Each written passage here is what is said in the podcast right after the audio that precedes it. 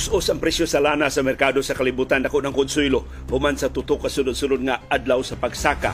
Although di ni tungod kay dunay dako nga rason kundi tungod sa profit taking ang mga negosyante gustong mo paborot sa ilang ginansya human sa pagsaka sa presyo sa lana sa niaging duha ka adlaw. So duwa, duwa ni siya shares ang nahitabo pero samo na lang ni us-us ang presyo sa lana sa pagtapos sa trading kagahapong adlaw Miyerkules. Atong panidan sa musunod nga duha pa ka pero dako ang kahigayunan mo saka ang presyo sa lana unya sa Martes sa sunod semana. Samtang mga mag-uuma sa siyudad sa Subo nangayo ng konkreto nga mga detalye unsa may ayuda nga ilang madawat batok sa ASF ug sa Huaw kay hilabihan na ka dako sa ilang problema ug wa pay klarong ayuda nga natulol pulos lang istorya ang gilawatan sa Cebu City Government. Sa iyang bahin si Gobernador Gwendolyn Garcia ni tinuod yun pagkiha sa mga opisyal sa Bureau of Animal Industry nga maoy ni konfirmar nga doon nay mga kaso sa African Swine Fever ASF din sa Subo. Unsa man tay sa sa taga PAI nga igo lang nagtuman sa ilang trabaho. Pero sakto ang usa nato ka viewer, mas masulubon nga ang mga labaw ining mga opisyal sa BAI din sa Central Visayas ang ilang mga superiors sa National Office apil na ang Agriculture Secretary taguol na usangan nga Presidente Ferdinand Marcos Jr. wa tingog bisan ik na lang mahitungod ining pagpanggukod nga nahiaguman sa Department of Agriculture o sa Bureau of Animal Industry dili sa ato sa Subo o sa Central Visayas. Samtang ang Senate Blue Committee it's is taking its sweet time. Wa magdali, wa magapura sa pag-imbestigar sa Malacanang sponsored sugar smuggling. Ang rason ni Senador Francis Tolentino nga mo'y pangu sa Senate Blue Ribbon Committee nagpaabot na sila sa mga dokumento sa Sugar Regulatory Administration SRA na posibleng nalangay sa paghatag nila kay ni-resign ang administrador sa SRA nga si David John Tadeos Alba Di ba angay mas mag-apura ang Senado nganong ni-resign man ni ang pangu sa SRA at tubangan sa expose ni Senador Risa Hontiveros pero klaro kaayo hain kapusta ang liderato sa Senate Blue Ribbon Committee di siya gusto mauwawan ang administrasyong Marcos nga maapiki sa pagpasabot nga nutuod nga ilang manggitugutan ng importasyon sa asukar bisan wa pa mapirmahi o wa pa mapublikar ang Sugar Order number 6. Samtang Kumusta ang atong latest COVID-19 cases? Doon natin update gikan sa Central Office sa Department of Health.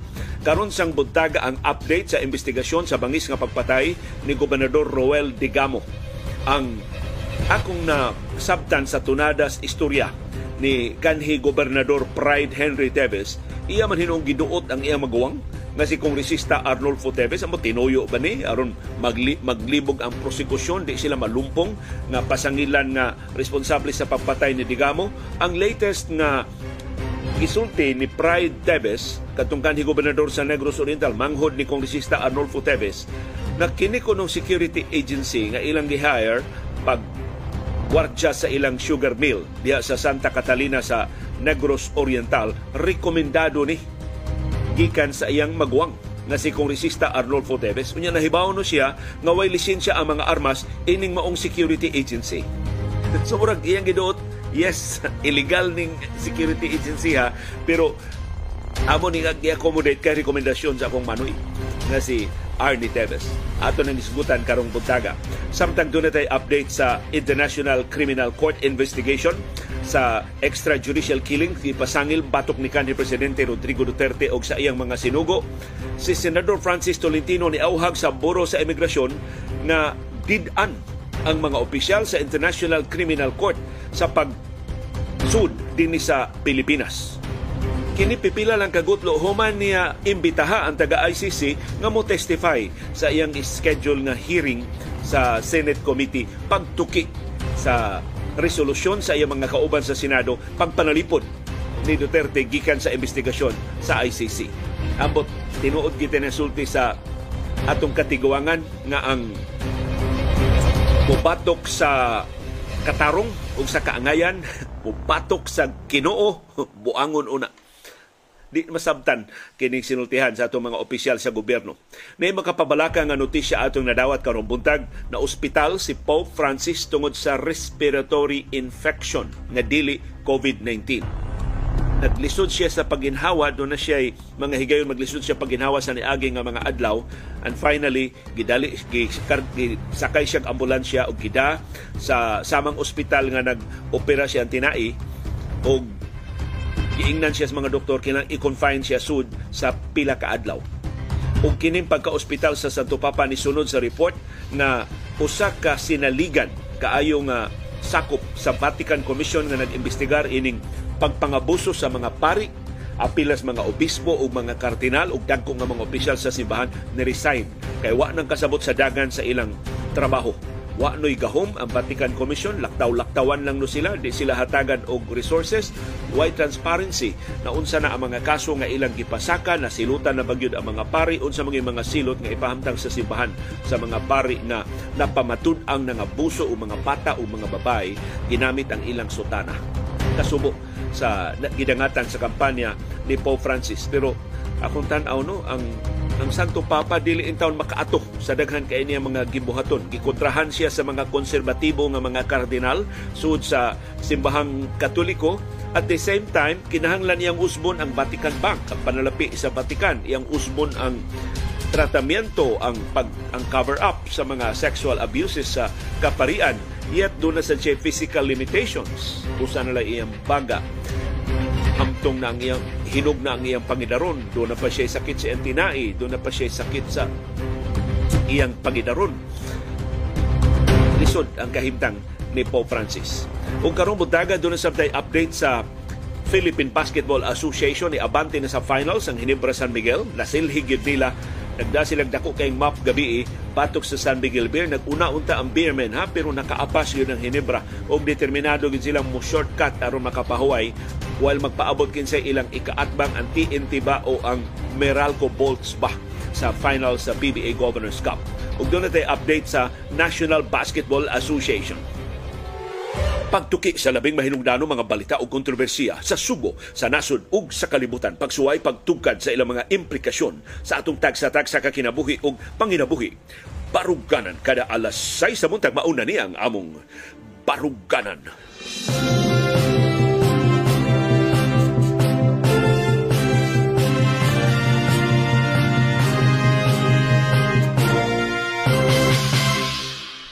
Live gikan diri sa Alimuot nga bukirang barangay sa Kasili sa Konsolasyon bitaw medyo bugnaw karong buntaga kaysa nangagi dili bugnaw nga bugnaw pero mas menos ang init, menos ang alimuot karong buntaga kaysa nangagi nga mga kabuntagon sa atong programa. Wa magtabisay ang among singot in other words. Kumusta man ang atong kahimtang sa panahon sigon sa pag-asa ang syudad o ang probinsya sa Subo init og alimuot tibok adlaw karong adlaw tungod sa easterlies, ang init nga hangin gikan sa Pasifiko. Apan doon naghihapoy patak-patak nga pag-uwan tungod sa localized thunderstorms.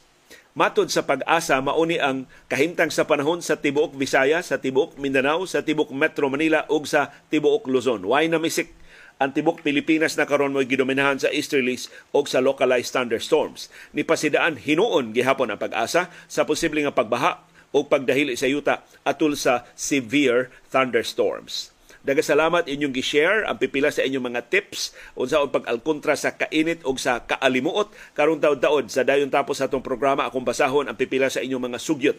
Unsaon sa pag daginot ang tubig kay ang shortage sa tubig ng patigan na sa Lahog, sa Talamban, sa Kalunasan, sa Busay o sa ubang mga barangay sa Cebu City nga nagpakitabang na sa Cebu City Disaster Risk Reduction and Management Council nga maoy gitahasan sa pag-deploy sa mga water tankers ngadto sa mga barangay nga nagkinahanglan og tubig.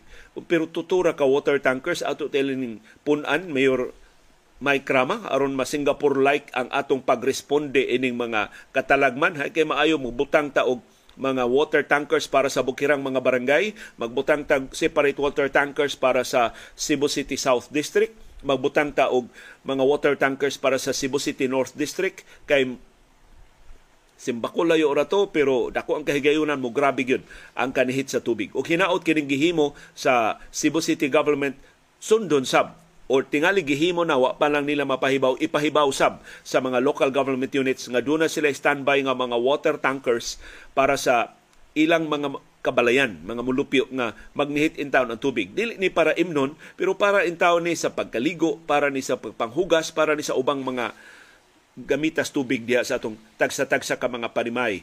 So imagine sinaot dili ma tinuod kadtong nahitabo sa Odette pagkahuman sa bagyong Odette na paong ang atong kuryente, na paong atong supply sa tubig.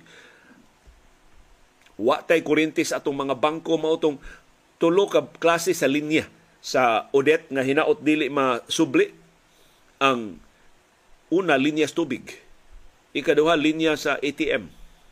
O ikatul ang linya sa gasolina. Wa may kanihit sa gasolina, sa, sa crudo, sa oil products. Wa say problema sa atong kuryente. Although pa, mas taas ang demanda kaysa supply atol sa ting-init. So posible doon sa rotational brownouts pero ang dakong problema gyud tungod sa huaw, tungod sa impending El Nino karon ng Hulyo karong tuiga, maugyod ang kanihit sa tubig. So hinaot dili mahitabo na magdana sa tagbalde, maglinya ta kadalanan sa labing duol nga tinubdan sa tubig nga makalahutay ining grabe nga kainit nga atong nahiaguman karon. Kombinasyon sa grabe nga kainit og sa kakuwang sa uwan mao'y rason nganong nitibugsok na ang mga tinubdan sa tubig sa Metro Cebu Water District o sa ubang mga water suppliers o posible nga di na 24 oras pila na lang. Sus doon na kuno mga lugar sa Cebu City o sa Mandawi City o sa Metro Cebu kadlaw ng dako muagas ang tubig na balik na sab tong bisyo nga kinahanglan kang momata og alas 3 alas 2 sa kadlawon kay mao maiagas maalas 4 kag mata wa nay agas ang imong gripo.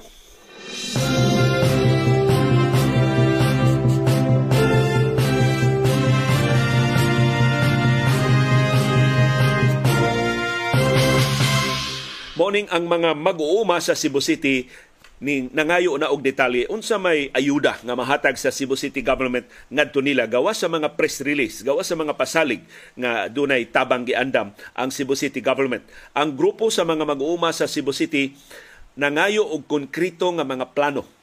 Di lang batok sa huaw nga ila nang inanang nabatigan kundi sa kabalaka sa African swine fever nga mukatap ni sa uban pang mga barangay dinhi sa Cebu City. Makaapektar ni sa ilang mga umahan o sa ilang mga panginabuhi. Naglaom ang mga leader sa mga farmers groups sa Cebu City o kasilinganan ng mga lugar nga unta ipresentar sa Cebu City government ang komprehensibo nga mga programa sa pag duma sa ASF o sa HUAW atol sa gitakda nga Food Security Summit nga ipahigayon sa Cebu City Hall karong Abril 25 ug Abril 26. Ang Alliance of Cebu City Farmers Association President nga si Casimiro Pilones mo iniingon nga ang ilang dako kaayo karong kabalaka mao ang kanihit sa tubig. Sa iyang bahin ang Cebu City Farmers Federation President Eliseo Cantano nitug-an sa Sunstar nga ang mga mag-uuma nagkinahanglan gyud sa suporta gikan sa City Hall tungod ining kamahal o kanihit, kamahal sa presyo o kanihit sa supply sa abuno o sa mga tambal para sa ilang mga hayop sa mga nagbuhi in town o mga baka o mga kabaw diya sa bukiran ng mga barangay. Base sa record sa Department sa Cebu City Agriculture Department, dunay 13,000 ka mga mag-uuma sa 28 ka mga bukiran ng mga barangay sa siyudad sa Subo. Kasagaran sa ilang mga produkto mao ang mga utanon, mga prutas o baboy o ubang mga hayupan o uban mga buwak o uban pa mga produkto sa agrikultura. So hinaot Mayor Mike Ramado na pamangkaigo nga panahon minusa nato ang kanta-kanta, minusa nato ang pagarpar atong dugangan ang substantial nga discussion unsaon sa paghatag og ayuda sa mga mag-uuma. Pasiuna namo nga sugyot, mangahas na lang mig sugyot base sa initial inputs gikan sa mga mag-uuma atong dugangan ang budget sa Agriculture Department sa Cebu City Hall nga 200 million pesos ra this year. Kuwango na sa dako kay panginahanglan sa mga mag-uuma. Namoy supplemental budget diha para sa kiat-kiat kini mas nagkinahanglan kini og dugang pundo ang Agriculture Department sa Cebu City Hall. Kanang mga water tankers dugangin na Amot mangabang bata og water tankers, mahimo bang i-convert nato ang pipila ka mga fire trucks isip water tankers? Ang mga barangay magkatampo ba o mga water tankers? Dugangan nato ang mga water tankers. Magki-coordinate na daan sa Metro Cebu Water District nga dunay mga fire hydrants nga i-devote para sa mga water tankers. Anha diha magkuha og tubig ang mga water tankers aron sa labing dali nga panahon makatubag sila sa mga panginhanglan sa tubig sa mga barangay. Unya, karon pa lang hapsayo na ang sistema sa pag-apod-apod sa tubig. Unsa man, maglinya ba sa barangay hall? Adto dito ang distribution sa tubig? O ibutang na banaan na o mga containers? Iawat na lang magamit rasab na ang mga containers sa uban nga mga katuyuan? Hapsayo na daan kay pataka lang sa taghatag og tubig, mag-away na diha ang mga mulupyo, dili limpyo ang tubig nga ilang makuha, mga sakit hinuuna ang mga mulupyo kung dili maayo ang distribution sa hinabang nga tubig. So karon hapsayo na ning daan ang mga detalye og salig ko sa kangilngig og management sa detalye ni Mayor Mike Rama, mas daghan lang ginang iyang pagarpar kaysa iyang aksyon. Hinaot iyang minusan kanang wa kinahanglan nga mga diskurso o kanta-kanta og dugangan ang aksyon sa konkreto gyud nga pagtabang sa mga mag-uuma ug sa ubang sektor nga labing maapiki ining African swine fever o sa nag-ung-ung na nga huwaw.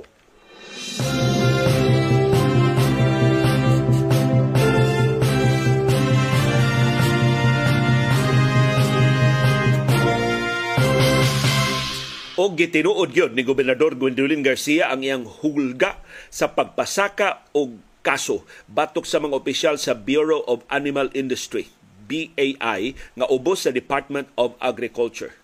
Ang mga kaso gipasaka na sa buhatan sa ombudsman batok sa upat ka mga opisyal sa Bureau of Animal Industry dinhi sa ato. Ang ila gyud itong sa kay ilang gikonfirmar nga nasudla na og African Swine Fever o ASF ang Karkar City, ang Cebu City, ang Liluan, ang Sibunga, ang Bogo City ug ang Tuburan. Igo lang silang nagtuman sa ilang trabaho Naubos diay sa administrasyon ni Gobernador Gwendolyn Garcia kung magtuman ka sa imong trabaho pananghin niya. Kay kung magbuot-buot ka, ikiha ka niya. O karon, nanay kaso diha in town sa buhatan sa ombudsman ang mga opisyal sa Bureau of Animal Industry. Lima gid ay ka mga opisyal sa BAI ang gipasakaan og kaso paglapas sa Anti-Graft and Corrupt Practices Act ug ingon man sa Local Government Code Amo to sa isa kung mo konfirmar ka nga doon na ASF sa usa ka lugar. Ang gipasakaan og kaso mao silang Dr. Daniel Ventura Jr., Dr. Miriam Lopez Vito, Joshua Cruz, Joseph Castro, o Paul Limson ang kompleto nga ni Joseph Castro, Samuel Joseph Castro. Ang mga kaso batok nila gipasaka diha sa buhatan sa ombudsman. Murag tu ay ipasangil sa Bureau of Animal Industry nganong gipamatay ang mga baboy sa karkar. Nga nakonfirmar nga dunay ASF ug naa sa duol. Pahiuyon sa protocols nga ang tanang mga baboy within 500 meters sa infected nga mga hayop pamat yun aron dili mukatap sa mas daghan ang kagaw. Inusab na gani na maong lagda. Ang lagda gyud sa kalibutanon nga mga grupo usa ka kilometro nga radius gikan sa infected nga mga baboy ang patyon. Dinis ato giusab nas Department of Agriculture ug sa Bureau of Animal Industry precisely pag-accommodate sa mga negosyante og baboy ug sa mga mag-uumag baboy nga labing maapektuhan ug sa mga local government officials na nilabi nga maalkansi ang ilang mga mulupyo kung pamatyon ang tanang baboy. So gikas 1 kilo 1 kilometer gihimo na lang 500 meters ang radius. Pero bisan ana nasuko si Gobernador Garcia. Pero para nako og uyon ko sa usa nato ka viewer ang labing dako nga trahedya ini mao ang pagpakahilom og pagpangyugpos lang sa mga opisyal sa Department of Agriculture Dinis ato ang regional director nga si Angel Enriquez imbis mo laban sa taga Bureau of Animal Industry niingon nas kabiliban ako ni Mugob ni sip-sip na hinuon ni Gobernador Gwendolyn Garcia. Sinalikway ang siyensya nga gipasikaran sa ilang mga protocols sa pagmanage sa pagkontrolar sa spread sa African swine fever. Unsa may gihimo sa dagko nga mga opisyal sa Bureau of Animal Industry sa kauluhan nganong wa man nila labani ang ilang mga sakop dinhi sa Sugbo aron mabadlong si Gobernador Garcia ay nag-apikiha diha. Igo ra man ang natuman sa ilang trabaho. Kun na kay problema sa policy istoryahi mi. Kay kami ang policy makers. Tuwa sa uluhang buhatan. Ang sugo nagikan ining pagpatuman sa mga protokol sa ASF dinhi sa ato sa Sugbo. And of course the elephant in the room unsa may tingog sa atong agriculture secretary. Aliado man ni sa politika ni Presidente Ferdinand Marcos Jr. si Gobernador Gwendolyn Garcia, dili niya mabadlong. Nga Gwen, ayaw na lang nakapikihan ng atong mga tao diha, Gwen. Istoryahin niya lang, meron atong usbon ang lagda kung gusto ka. Pero ayaw diha giagi kiha-kiha mo naman kag bugoy speaker sa iskina. Manghudlat din siga-siga des mata. Pero nagpabiling hilom si Agriculture Secretary o Presidente Ferdinand Marcos Jr. sa mga nagpakahilom siya sa nangagi nga mga krisis sa agrikultura nga kasagaran tungod sa iyang kataphaw o tungod sa iyang kakuwang og liderato.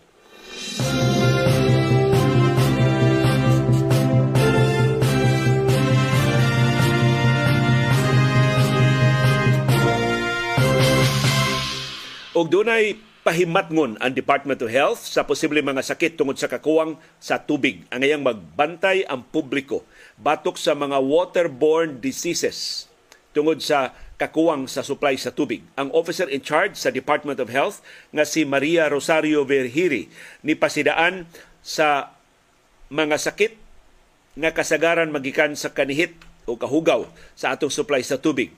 Sakit sa tiyan, kolera, tipos og mga vector-borne diseases sama sa dengue o sa malaria. Matod ni Dr. Verhiri, importante na mahibaw ang publiko ni ining mga sakita aron makatabang sila pagpanagang nga dili mabiktima ang ilang mga sakop sa pamilya labi na ang ilang mga bata. Ini mao mga sakit Mato ni Dr. Virhiri ang labing importante mao nga mahibaw ta unsay mga hulga, unsay mga hinungdan ini mga sakita aron atong malikayan, atong masagang daan. Ug kung simbako doon na mga sakit, unsay atong mahimo. Pag siguro nga maatiman sa di pa mo grabe ang kahimtang sa mga pasyente. So ang labing sayon ko no natong o labing una natong mahimo mao ang pagsiguro unsa kaluwas, unsa kalimpyo ang mga tubig sa di pa nato imnon. So magmamanin tayo na mo kani adto madiretso lang mo og inom karon susihan na diin gikan ni tubiga. Simhuta na ang tubig, tanawa na ang tubig. Kay kasagaran na ba daw mo diretso lang og yarok labi na kun uhaw na kaayo. Kung wa mo kasiguro, mato ni Dr. Virhiri sa tinubdan sa tubig, pabukala ang tubig. So wa mo dahil mapangutan-an, nya kinahanglan jud mo mugamit anang tubiga pabukala og at least 5 minutes. Murag kasa ning LPG na aron masiguro dili ta mga sakit tungod sa tubig.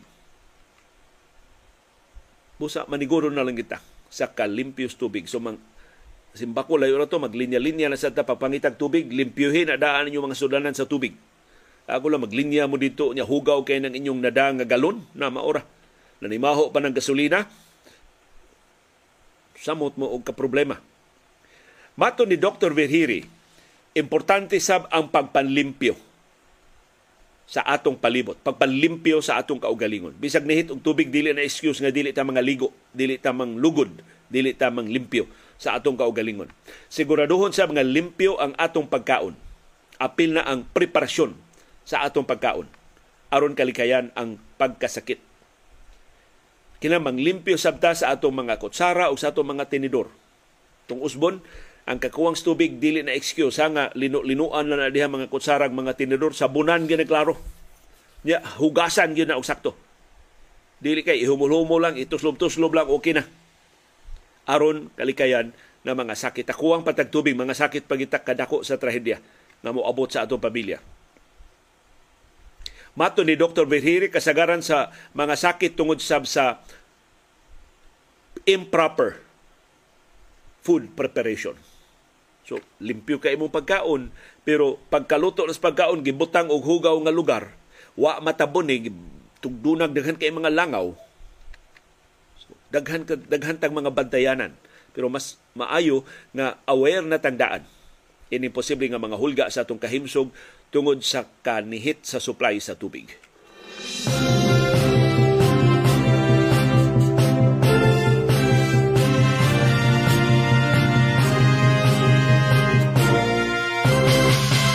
Ang maayong balita among ikaparangat ninyo karong sa iyong buntag mao ang pag-us-us sa presyo sa lana sa merkado sa kalibutan. Kini tungod kay ang mga investors nangita og dugang ginansya sa duha ka sunod-sunod nga adlaw sa grabe nga pagsaka sa presyo sa lana. Pero padayon karong gilalisan ang supply tightness. Ang kanihit sa supply sa lana mao labing dako karon nga problema. Dunay dulan tunga sa milyon ka baril kada adlaw nga nawa sa kalibutan ng supply sa lana tungod sa panagsungi sa Iraq o sa Turkey.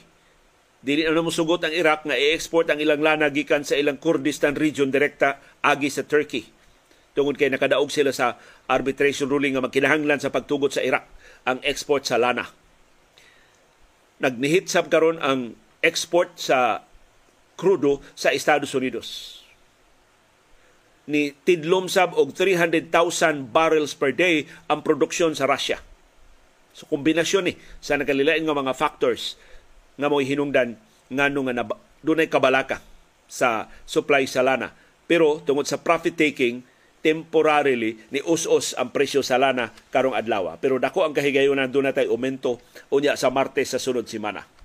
Na ni ay laing posibleng hulga sa atong presyo o supply sa lana ang Saudi Arabia ni distansya na gyud gikan sa Estados Unidos. Wa na man muto ang Saudi dihang nihangyo ang Estados Unidos dugangi anyong produksyon aron nga muus-usog jutay ang presyo sa lana sa merkado sa kalibutan karon. Ni pahibaw ang Saudi Arabia kuyog na sila sa security block nga gipanguluhan sa China. Kining security block nga ginganlan og Shanghai Cooperation Organization.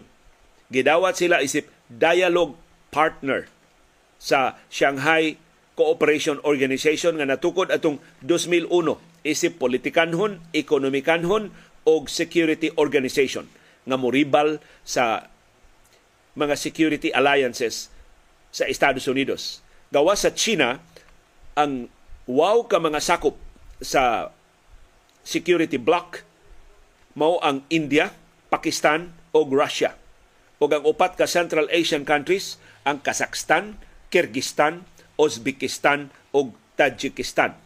Ang gabinete sa Saudi Arabia ni aprobar ubos sa pagduma ni King Salman.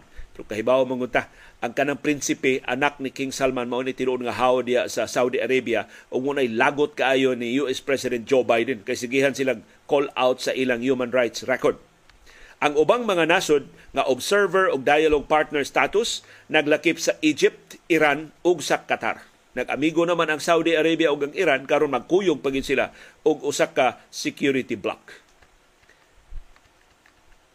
Ang Estados Unidos ni tataw hinuon gawas nun ang Saudi Arabia mangita og ilang mga security partners ug wa sila maalarma ni ining security alliances sa Saudi Arabia.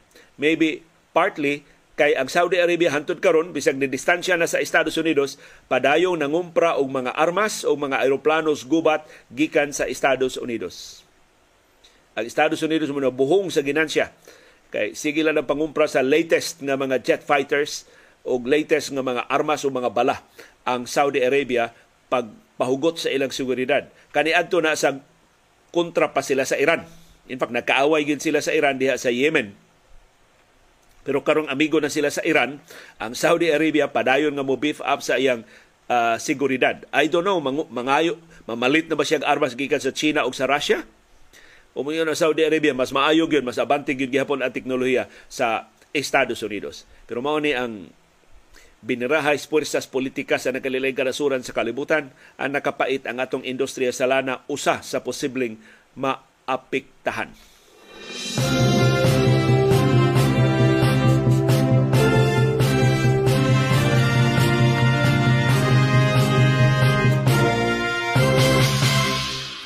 Finally, nitingog na ang pango sa Senate Blue Ribbon Committee nga si Senador Francis Tolentino nganong hangtod karon wa pa mangyud kasugdi ang investigasyon sa seryoso kay pasangil ni Senador Risa Hontiveros nga dunay Malacanang sponsored sugar smuggling. Matod ni Senador Francis Tolentino, ang Senate Blue Ribbon Committee nagpaabot pa og dugang dokumento gikan sa Sugar Regulatory Administration SRA sa di pa sila mulusad sa investigasyon. Matod ni Tolentino, ang gipada sa SRA sa Senate Blue Ribbon Committee maulang ang Sugar Order number 6 nga di kinahanglan kuhaon gikan sa SRA kay gipublikar man na sa ilang website. So wa gyud magdali si Senator Francis Tolentino kay embarrassing mangud kaayo sa Marcos administration kung ilang imbestigahon kining expose ni Senador Risa Hontiveros. Kay unsaon man nila pagtubag ang lehitimo kay nga mga pangutana suportado ra bang mga dokumento ni Hontiveros. Una, nganong niabot naman ang imported nga asukar gikan sa Thailand. Adtong Pebrero 9 unom ka adlaw sa wa pa permahe ang sugar order number 6 atong Pebrero 15 kinsay konsaine kinsay importer ining 5,000 metric tons gisod og 260 ka 20 footer nga containers gikan sa Thailand ang All Asian Counter Trade Incorporated. Nga mo'y usas gipili ni presidente Marcos nga mauray maka-import og asukar ubos aning Sugar Order number 6 nga 440,000 metric tons na i-import karong tuiga. Wa nay bidding-bidding, wa nay subasta ang pagpili sa mga importers. So maglisod yun og tubag ang Malacanang. Ining daghan na kayo nga mga detalye nga nabutyag ni Senador Hontiveros sa sugar smuggling. Lain pag yung gibutyag ni Hontiveros, bisan kung questionable ang pag-abot anang shipment sa asukar atong Pebrero 9 giparelease pagyud sa Department of Agriculture. Si Agriculture Senior Undersecretary Domingo Panganiban atong Marso 1 ni suwat sa SRA nga iparelease. Permahi ang clearance aron ma-release na ni ang shipment. Maayo na lang kay nahibaw-an ni Hontiveros wa mo perma sa clearance ang administrador sa Sugar Regulatory Administration ni resign hinuon si David John Tadeos Alba. Although si Alba di mo angkon nga mo na rason siyang resignasyon, iya lang gi-invoke ang iyang high blood pressure. Di na kuno mada ang iyang sakit. Matod ni panganiban sa iyang suwat pinitsahan og Enero 12 per instruction of Executive Secretary Lucas Bersamin. So iyang gibasihan pagpa-import na og asukar ang suwat ra ni Executive Secretary Lucas Bersamin. Unsay sulti sa balaod ang makatugot og sugar importation maura ang Sugar Regulatory Administration SRA pinaagi sa Sugar Order number 6. So di gani ordinaryo lang nga memorandum, dili ordinaryo lang nga suwat kinahanglang Sugar Order number 6 og permado gyud sa mga sakop sa SRA board nga gipanguluhan ni presidente Ferdinand Marcos Jr. Kay siya man ang Agriculture Secretary.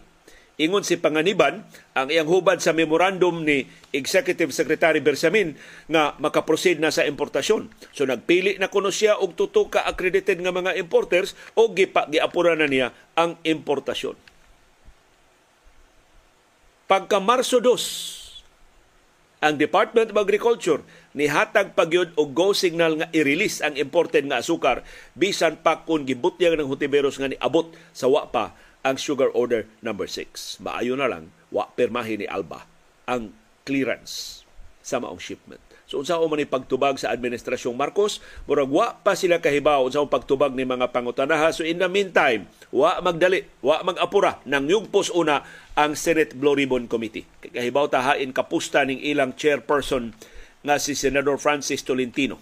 Nakalimot nga senador siya sa Republika, dili sila tig Chihuahua lang sa Malacanang.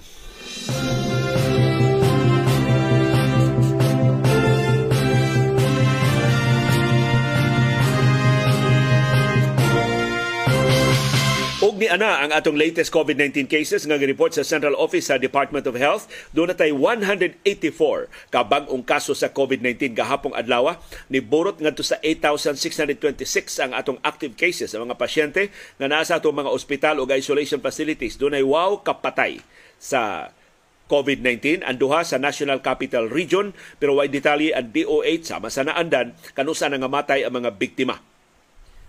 Nisaka ngadto sa 4% ang atong nationwide positivity rate. Kini kuyaw-kuyaw na ni. Wa nay ko kanaog ang atong positivity rate nagsige na ugsaka.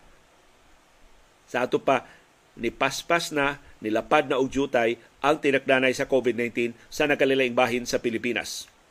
Ang top notcher sa mga kaso gahapon mao gihapon ang Metro Manila dunay 66 ka bag-ong kaso. Ang first runner-up mao na ang Cavite dunay napo ka bagong kaso sa COVID-19. Ang Cavite, mao ni teritoryo ni Justice Secretary Buying Rimulya. Ang projection sa Octa Research Group karong adlaw, Marso 30, 2023, doon natay between 225 and 275 kabag nga mga kaso. Dinis ato sa Sugbo ug Central Visayas ni saka og jutay pero nagpabiling single digit atong bag-o mga kaso sa COVID-19 do natay siyam kabag-ong kaso sa tibok Central Visayas, upat sa Cebu City, tulo sa Cebu Province, duha sa Mandawi City, way bag-ong kaso sa Bohol, Negros Oriental, Lapu-Lapu City ug Sikihor. Ang atong active cases sa tibok rehiyon nagpabiling below 500, 486 ang atong active cases. Ang labing daghang active cases, mga pasyente nga naa sa mga ospital o isolation facilities, mao ang Cebu Province dunay 161 ka active cases, ikaduha ang Cebu City dunay 145 ka active cases. Ang Bohol dunay 54 ka active cases. Ang Negros Oriental dunay 45 ka active cases, ang Lapu-Lapu City dunay 42 ka active cases, ang Mandawi City dunay 35 ka active cases. Ang Sikihor dunay upat na lang ka-active cases. So palihog. Di lang una, gihapon ta mo kumpiyansa. Wa may kadaot sa atong lawas magpadayta pagsulob sa atong face masks, labi na sa crowded areas. Wa man ti alimawa nato kundi ta mo apil sa wa kinahanglan ng mga tapok-tapok ug wa gid ti alimutukol tarungon lang tag mamadlong batok sa mga kiat-kiat.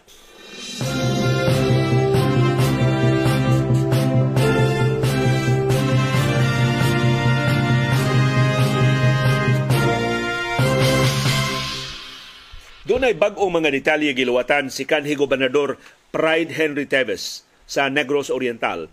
Labot ining kontrobersiyang nahiaguman siyang maguwang nga si Kongresista Arnolfo Teves nga karon mo na gitumbok nga usa sa mga utok sa pagpatay sa ilang politika ng karibal nga si Gobernador Roel Digamo sa Negros Oriental. Ug akong nasabtan sa tunada sa mga sulti ni kanhi Gobernador Pride Henry Teves, murag iyang giduot iyang maguwang sa una, mura lang to ba og makaingon tang tarong ning opisyal na papaulio niya magwang aron mo atubang sa mga kaso. Karon ang dugang mga detalye iyang gilawatan mo giduot niya si kongresista Arnolfo Teves ini mga armas nga nakuha gikan sa ilang compound ug sa mga ebidensya. Matod ni kanhi Negros Oriental Governor Pride Henry Teves wa gyud siya labot sa pagpatay ni Gobernador Roel Digamo. Bisan paggidakop ang iyang mga gwardya sa iyang compound, wa no siya labot. Bisan pag nakuha og mga armas sud sa iyang compound, wa no siya labot. Bisan nakuha ang mapa sa bay o sa mga ruta ni Digamo, ang pangu sa security agency nga ilang gihire, wa gyud kuno siya labot sa pagpatay ni Digamo. Gihimakak ni Tevez nga siya nag-hire aning Nigel Electona isip Chief Security Officer sa ilang kompanya ang HDJ Bayawan Agri-Ventures Corporation nga namahimutang sa Tolong Compound sa Santa Catalina sa Negros Oriental. Kay siya man mao'y presidente. Matod niya si Electona mao'y tag-iya sa security agency nga ilang gikuha. Pero iya sang giangkon nga pag ang pagkuha nila sa security agency aning elektona pabor-pabor. Dili ni tungod sa merito, di ni tungod sa katakos ani maong security agency. Pabor ko ni nga iyang gihatag para siyang maguwang nga si kongresista Arnolfo Teves Jr. Si Teves, si Arnie Teves kuno mo ini awhag niya na i-award ang kontrata pag-supply og security services sa tibuok sugar mill compound. Ug karon patakahibaw ha gikan ni kanhi gobernador Pride Henry Teves unsa kadako ning ilang sugar mill ang sugar mill di ay is about 52 hectares, 52 ka hektaryas ang luna. Ang gated compound, mao nang gitawag og tolong compound, 10 hektaryas. So, menos ra itong banabanas kapulisan sa una nga 5 hektaryas. 10 hectares ang tibuok tolong compound. Matod ni kanhi Gobernador Pride Henry Tebes, ang ilang kompanya mao'y labing dako nga kliyente sa Electona. Kay sila'y kinadaghanan og gwardya nga gikuha gikan sa security agency. Kini kuno sa Electona ni Hangyo, mahimo ba nga anha la siya puyo sa usa sa mga bay gawas sa compound. So wa kuno ni sud sa tulong compound pero sud sa sugar mill ang pinuy-anan ining Electona. So gitugutan kuno niya kay ni Hangyo man sa iya maguwang nga hatagan nig pabor sa Electona. Matod ni Pride Henry Tevez sa ilang pagpalit ining tolong property dako ko nung natabang ni si Electona. So mao din ni rason nganong gihatagan sa nila gibuktian nila og pabor. Kay kanang daan kuno padong sa property ang tag-iya si Electona. Ni importante ba ang road right of way? Unya si Electona mao'y ni sugot sa dihang gihangyo ni Arnie Teves ang iyang maguwang nga ibaligi ang yuta. Mahimo ta magdili-dili pero ni sugot nga ibaligi ang yuta. So human nila napalit ang yuta Nihangyo na si Arnie Teves niya nga buktian atong pabor ni Nigel. Aron doon na sa siya klaro nga negosyo o panginabuhi. So ilang gi-award ang kontrata sa security agency. Si Electona usa sa tutong gidakop sa CIDG atol sa pagpangronda atong Marso 24 sa HDJ Tolong Compound. Di nasakmit ang pipila ka high-powered nga mga armas, mga bala ug mga improvised explosive devices. Apil na ang rocket-propelled grenade RPG. Nakadiskubre sab ang CIDG og kwarta nga niabot og 19 milyones lain-lain lang ihap karon 19 million pesos cash na sab ang nakuha gikan sa van. So di di, di diha sa building, diha sa van nga giparada sud sa compound. Matod ni kanhi gobernador Pride Henry Teves ang van gipan dili ila gipanag-iya kuno to sa resort nga gipanag-iya ni Kongresista Arnolfo Teves. So giduot Gines Teves nga iya lagi ni tanan siya ni tanan naduhig lang mi. Giparada ko no ang maong van diha sa compound atong Marso 10. Wa siya mahibaw unsay naasud sa van. Pero sakyanan man sa iyang igsuon, iya lang gikumpensaan. Hangtod gisiksik sa mga pulis og nakitaan ang primero 17 million, dayon na 18 million karon na 19 million pesos na cash sa buwag nga ronda sa Pinoy-ana ni Electona.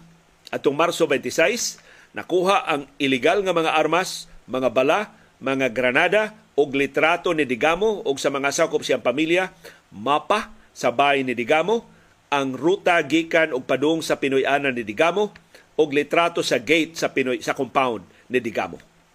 Kining maong mga items gituuhan sa CIDG nga gigamit sa planning stage sa pagpatay ni Digamo. Sumato ni Pride Henry Teves, iya ni pangagpas nga no man ni si Arnie Teves na suod man ining elektona. Mato niya, si Arnie kasi di ba nag-drugs din? Kit siya pa ini pahilumdum. Adik man as drugas na sa Arnie sa una. Naging drug counselor doon sa drug rehab.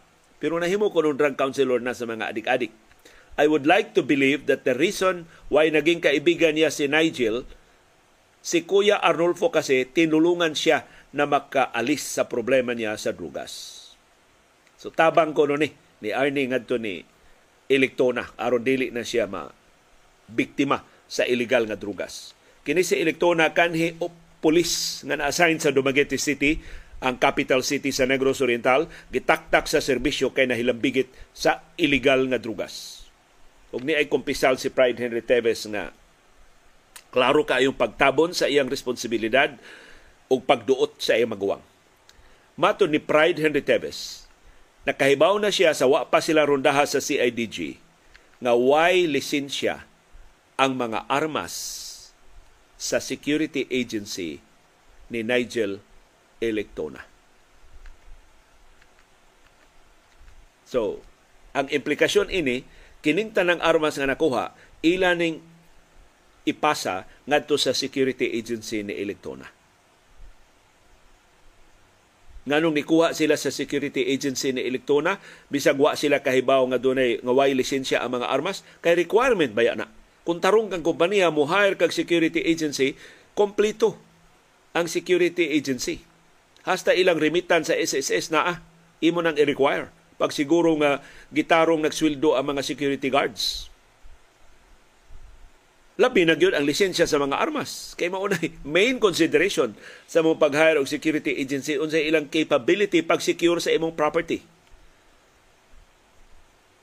So ang depensa ni Pride Henry Tevez ana uh, pabor manguna para sa akong magawang. So iyan ang iduot tanan ngadto ni kongresista Arnolfo Tevez. Either nagkasungi ning managsuon or mauna ni ang ilang grand strategy? Ihanog lang tanan nga tong Arnie Teves total wa man siya dinhi di man siya ma hulbot gikan des Cambodia gilngig maguno kay mga koneksyon ni Teves sa mga drug lords des Cambodia di siya mahilabtan diha. Iduot lang niya tanan. Hantud makalimtan naman ning kasuha ba? Kay pila naman nga tuig Marcos. Unya aliado man si Duterte kon mapresidente sa aras 2028 ana malubong sa kalimot kining kasuha. Atong bantayan unsa ni katinuod ang pag-invoke sa iyang innocence ni Pride Henry Teves nga mura kuwang nila jutay nga iyang hiwaon gikan sa ilang pamilya ang iyang maguwa nga si kongresista Arnolfo Teves ug gihanok ngadto ni Arnita ng mga responsibilidad ining maong kaso. Pero nagkalig-o na ang mga ebidensya sa kapolisan atong paabuton sa musulong nga maadlaw mapasakaan na bagid og kaso si Arnolfo Teves o posible si Pride Henry Teves sa kung mapamatud-an sa mga ebidensya nga doon sila kalambigitan sa pagpatay sa ilang politikanong karibal nga si Gobernador Roel Digamo.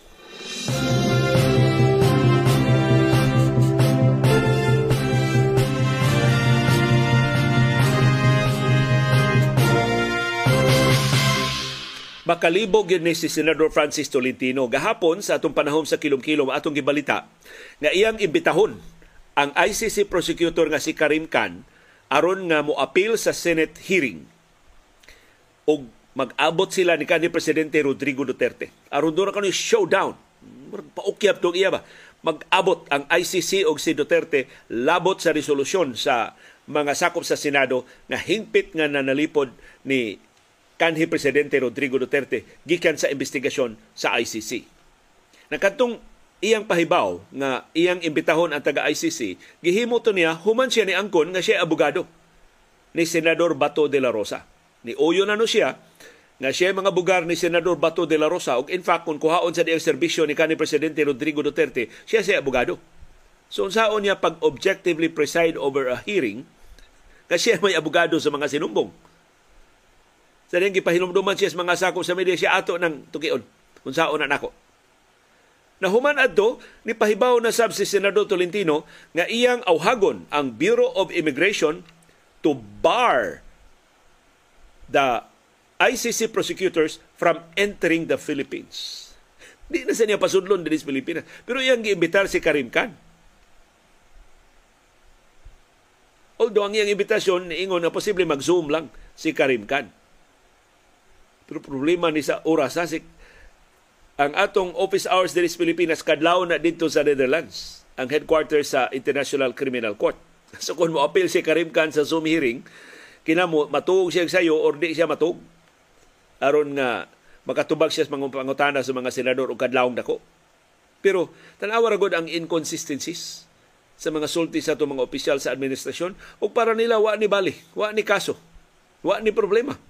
Sila may naasgahom mahimo ra nila bisan unsay ilang mahuna-hunaan. Mahimo ra nilang isulti bisan unsay ilang masud sa ilang bakukang sa way pag esplikar sa nagkasungi nga mga consequences sa ilang sinultihan. Mato ni Tolentino isip pangu sa Senate Committee on Justice and Human Rights iyang apurahon ang Buro sa Imigrasyon to prevent the actual presence of the ICC members here either as tourists or in an official capacity imong himong resource persons nya imong palayason gikan sa Pilipinas. Lawaton pa ka ni, ni Karim ka ng inyong imbitasyon. So wa na ni magkanimao mao tingali nga International Criminal Court wa gyud makumbinser nga tinud-anay ning investigasyon sa gobyerno sa Pilipinas sa extrajudicial killing sa lakton nga pinatianay nga nahitabo sa kampanya batok sa illegal nga druga sa niaging unom ka tuig sa administrasyon ni kanhi presidente Rodrigo Duterte. Para sa ICC nag bugal-bugal ra ang gobyerno gusto lang yung tabunan si Duterte maunang ni insister ipadayon ang ilang investigasyon bisag pending pa ang apelasyon sa gobyerno sa Pilipinas.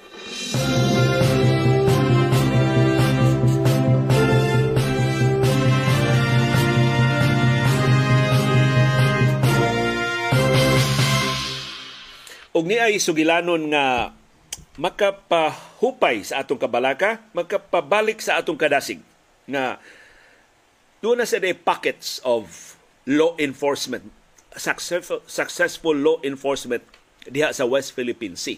Kay so na sa daghang mga higayon, mura nakadawat na lang ta nga wag itadaganan sa China.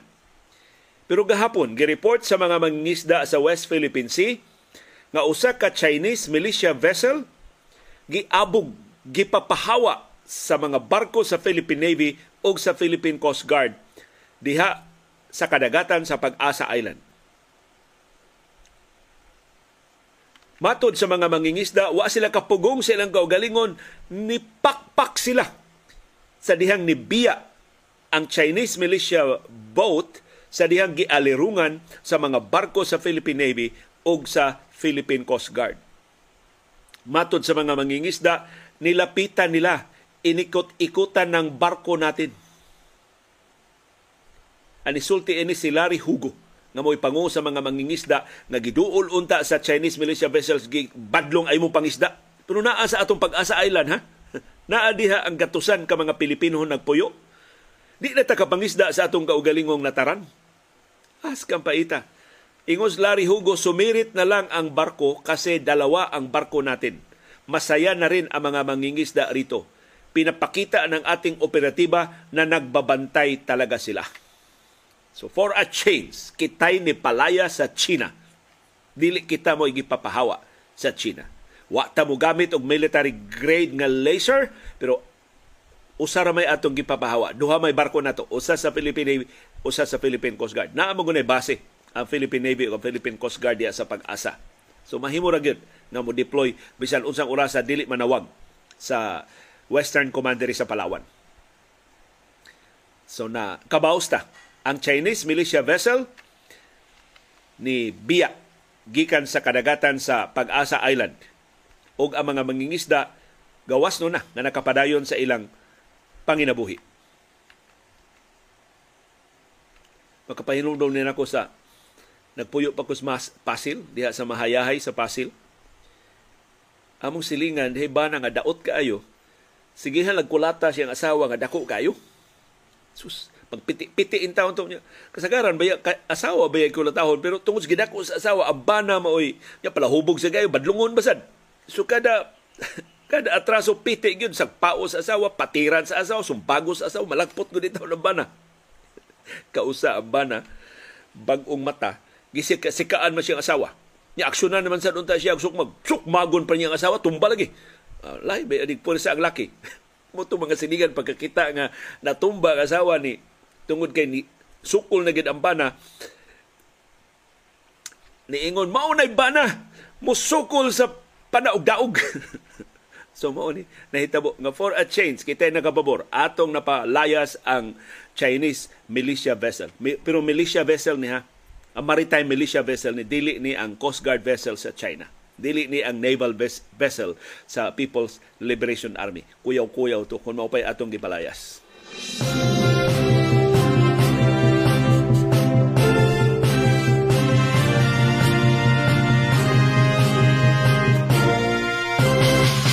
O nga di may balita para sa simbahang katoliko na ospital si Pope Francis 86 anyos na tungod sa respiratory infection na mag-require og pila ka adlaw nga pagpabilin sa ospital.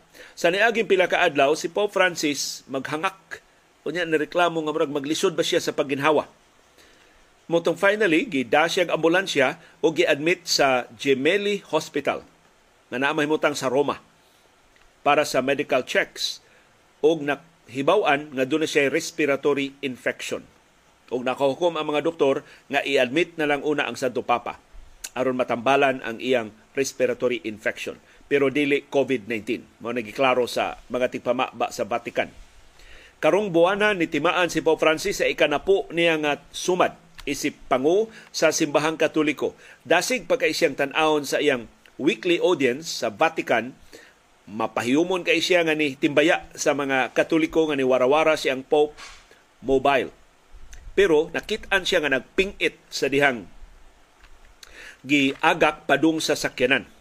Matod sa mga sakop sa media sa Italia, gida siya og ambulansya ngadto sa ospital. Gikanselar ang tanan niyang appointments gahapong adlaw o karong adlaw, Huwebes.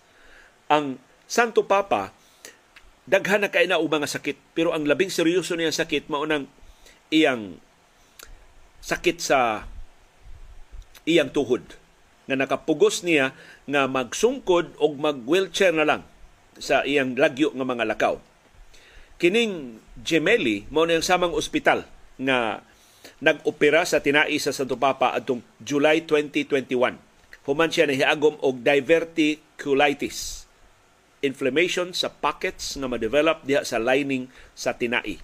Nagpabilin siya sa Gemelli Hospital Sud sa Napo kaadlaw. Human sa usa ka tuig na ospital na sab siya tungod sa epekto sa unom ka oras sa anesthesia atol sa surgery. Sumuto ningon ang Santo Papa di na siya magpa-opera siya ang tuhod kay dili maayo ang reaksyon siyang lawa sa anesthesia. Mato ni Pope Francis, nibalik na sab ang iyang diverticulitis. Gikansilar ni Pope Francis ang iyang mga kalihukan sud sa pila kahigayon sa niaging tuig tungod sa sakit sa iyang tuhod. Sa iyang interview atong Hulyo sa niaging tuig, niangkon ang Santo Papa kinahanglan ng iyang minusan ang iyang kalihukan. Ang iyang kahimsog mo'y sentro in town sa mga kabalaka. Ilabi na sa pangutana di ba siya mosunod sa gibuhat ni Pope Benedict XVI na sa dihang masakito na ni resign gikan sa iyang katungdanan. Mato ni Pope Francis, wa pa siya plano nga mo resign kay madapa ang iyang kahimtang sa panglawas. Pero karon na ospital na sab si Pope Francis mo balik na sa sulbong kining kabalaka sa iyang kahimsog. Og nahitabo ra ba ni iyang pagka-ospital ining dili maayo nga kalambuan sa investigasyon batok sa clerical sex, sex abuses ang labing influential nga sakop sa Vatican Commission nga gitukod ni Pope Francis pag-imbestigar ining pangabuso sa mga pari batok sa mga bata ug kababayan diha sa simbahang katoliko ni resign gikan sa iyang katungdanan si Hans Zollner niingon why klaro ang direksyon sa investigasyon nga ilang gipasyugdahan. Why suporta na nadawat gikan sa simbahan. Gikontrahan sila sud diha sa Vatican.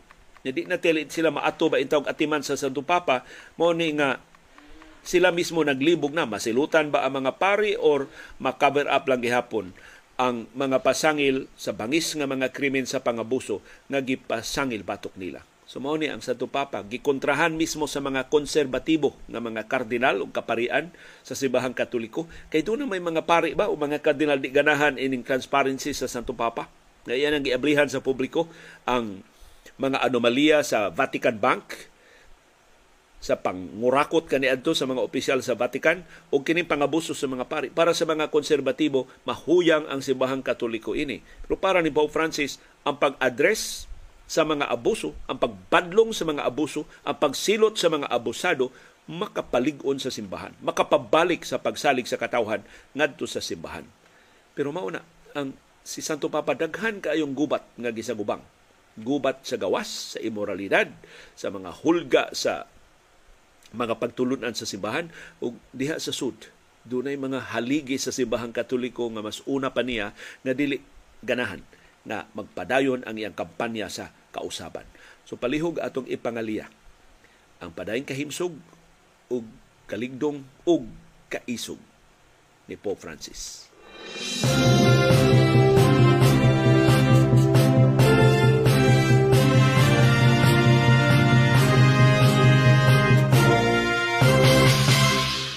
Og ni abante na sa finals sa PBA Governors Cup ang Hinebra San Miguel. Way ko kaikog ilang gisilhig ang ilang sister team ang San Miguel Beer.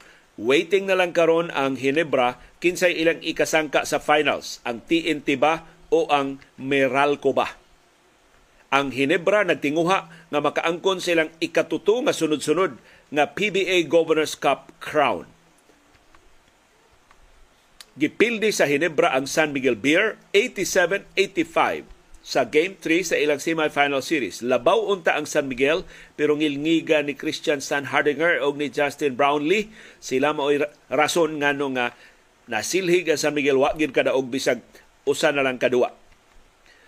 Sa ikaduhang duwa gahapon ang TNT ni Pildi sa Meralco Bolt. Sa ato pa, usa na lang kadaog ang kuwang sa TNT o mahi, nayon na ang paabot ng daan nga title showdown uban sa Barangay Hinebra. Komportable kayo ang kadaugan sa TNT 99, ang TNT 80 ra ang Meralco Bolts. Gipahigayon ang duwa gabi sa Smart Araneta Coliseum. Si Ronde Hollis Jefferson, ang import sa TNT, ni bubo og 40 puntos mo'y labing daghan niya nga produksyon sa iyang pagduwa sa Philippine Basketball Association. Gipakapinan pa niya og 13 rebounds. Mo nang nakabitaha na karon ang TNT 2-1. Ya best of 5 ra man ni, usa na lang kadaog ang kuwang sa TNT. Kung makadaog ang Bolts, dunay game 5, ang final game na mapahigayon. Si Mikey Williams ni Abag sa TNT uban ang 29 points. O niyang schedule sa mga duwa sa National Basketball Association karong buntag alas 7 karong buntag karong orasan nagsugod na Milwaukee Bucks nanung sa Indiana Pacers alas 7:30 ang Houston Rockets manung sa New York adto sila sa Brooklyn Nets samtang alas 7:30 karong buntag ang Miami Heat manung sab sa Madison Square Garden sa New York gihapon ang New York Knicks. Alas 7:30 karumbutag Dallas Mavericks manung sa Philadelphia 76ers. Alas 8 karumbutag Los Angeles Lakers manung sa Chicago Bulls. Baos ni Lakers kay sila magisung sa Bulls, napildi ra ba sila sa ilang home court, magtingwa sila pildihon sa ang Bulls sa ilang home court. Samtang alas 8 karumbutag Utah Jazz manung sa Texas sa San Antonio Spurs. Alas 8 karumbutag Detroit Pistons manung sa Oklahoma City Thunder. Alas 8 karumbutag Los Angeles Clippers manung sa Memphis Grizzlies. Alas 10 karumbutag Minnesota Timberwolves manung sa Phoenix Suns. Kung mahinam ning duwa kay makaduwa na si Kevin Durant. Og alas 10 karumbutag ang Sacramento Kings manung sa Portland Trail Blazers.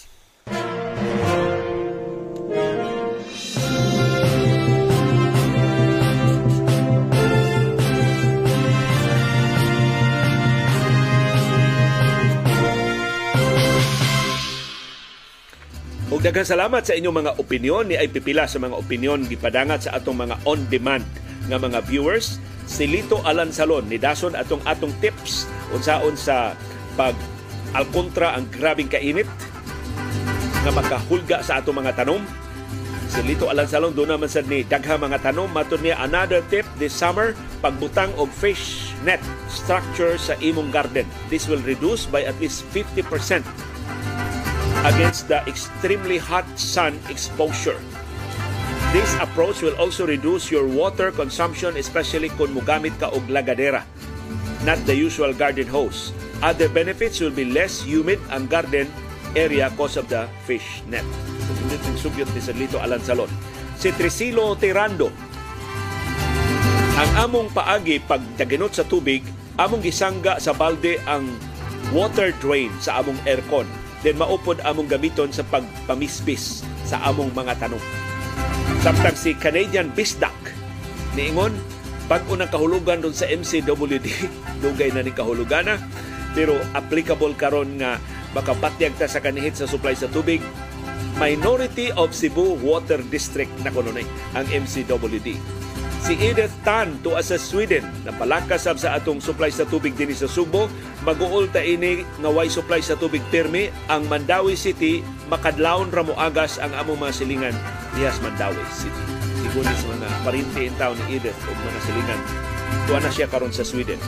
Si Rosa Villa Mahitungod gyapon sa problema sa tubig maunay akong estudyanteng anak nagkalisod kay mapagngan sa tubig iyang gisak-an na apaman siya sa third floor. Haskang Hasula. Si Nick Madali, mahitungod din itong problema sa edukasyon. Why kwarta pag-hire og daghang teachers pero na ay kwarta para confidential funds.